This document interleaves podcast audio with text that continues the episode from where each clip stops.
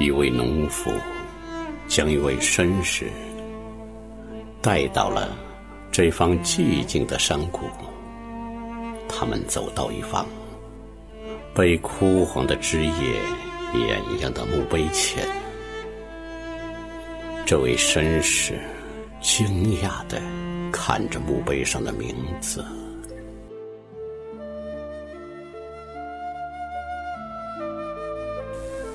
怎么会这样？到底是怎么回事？农夫说：“对，这就是他。我记得你，先生。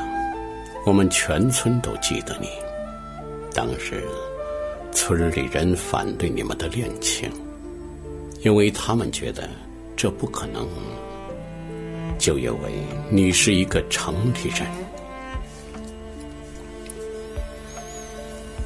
那是在二十多年前的一个春天，两个城里的年轻人相约来乡下骑马。不料，这位曾经年轻的绅士摔断了腿，于是就住在了附近的农家。一直在身边服侍他的是一位美丽的姑娘，她是这里的春花。而且已经有了未婚夫，但是他们相爱了。他们约定会在年轻人返程后的第三个晚上，在村口的大榕树下见面，然后一起离开这里。但最终，这位年轻人没有来。而那姑娘却每天都在榕树下等，一等就是三个月。后来，她发现自己已经有了身孕，她不得不去往那个她从来没有去过的城市，找寻她的爱人。老天给了他们重逢的机会。在那个下午的海滩，他们似乎看到了对方，而就在即将重逢的一刹那，这个城里的年轻人却躲了起来。从此，两人再也没有见面。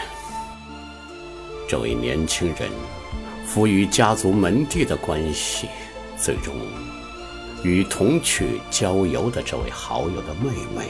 结了婚，过着城里人的幸福生活，而这位挺着大肚子的乡下姑娘，只能回到了自己的村庄。她面对的是村里人所有人的冷眼，所有的咒骂，而她却坚定的要生下这个孩子。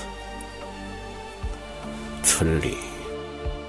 那个淳朴的未婚夫却深深的爱着她，他不管村里人怎么说，就像对待妻子一样竭尽所能，呵护着自己心爱的人。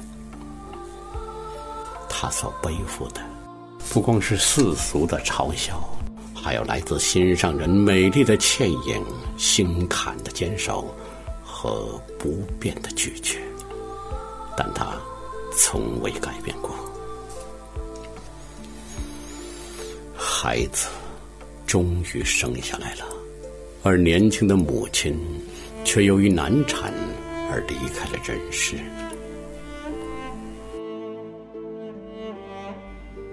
下葬的那个夜晚，全村的人都去了。篝火旁，魏夫妇哭着。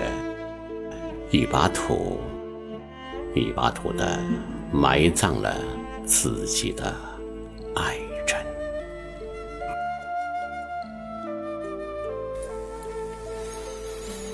后来的孩子，农夫说：“孩子在。”你往对面的山岗上看，那个放羊的孩子就是他。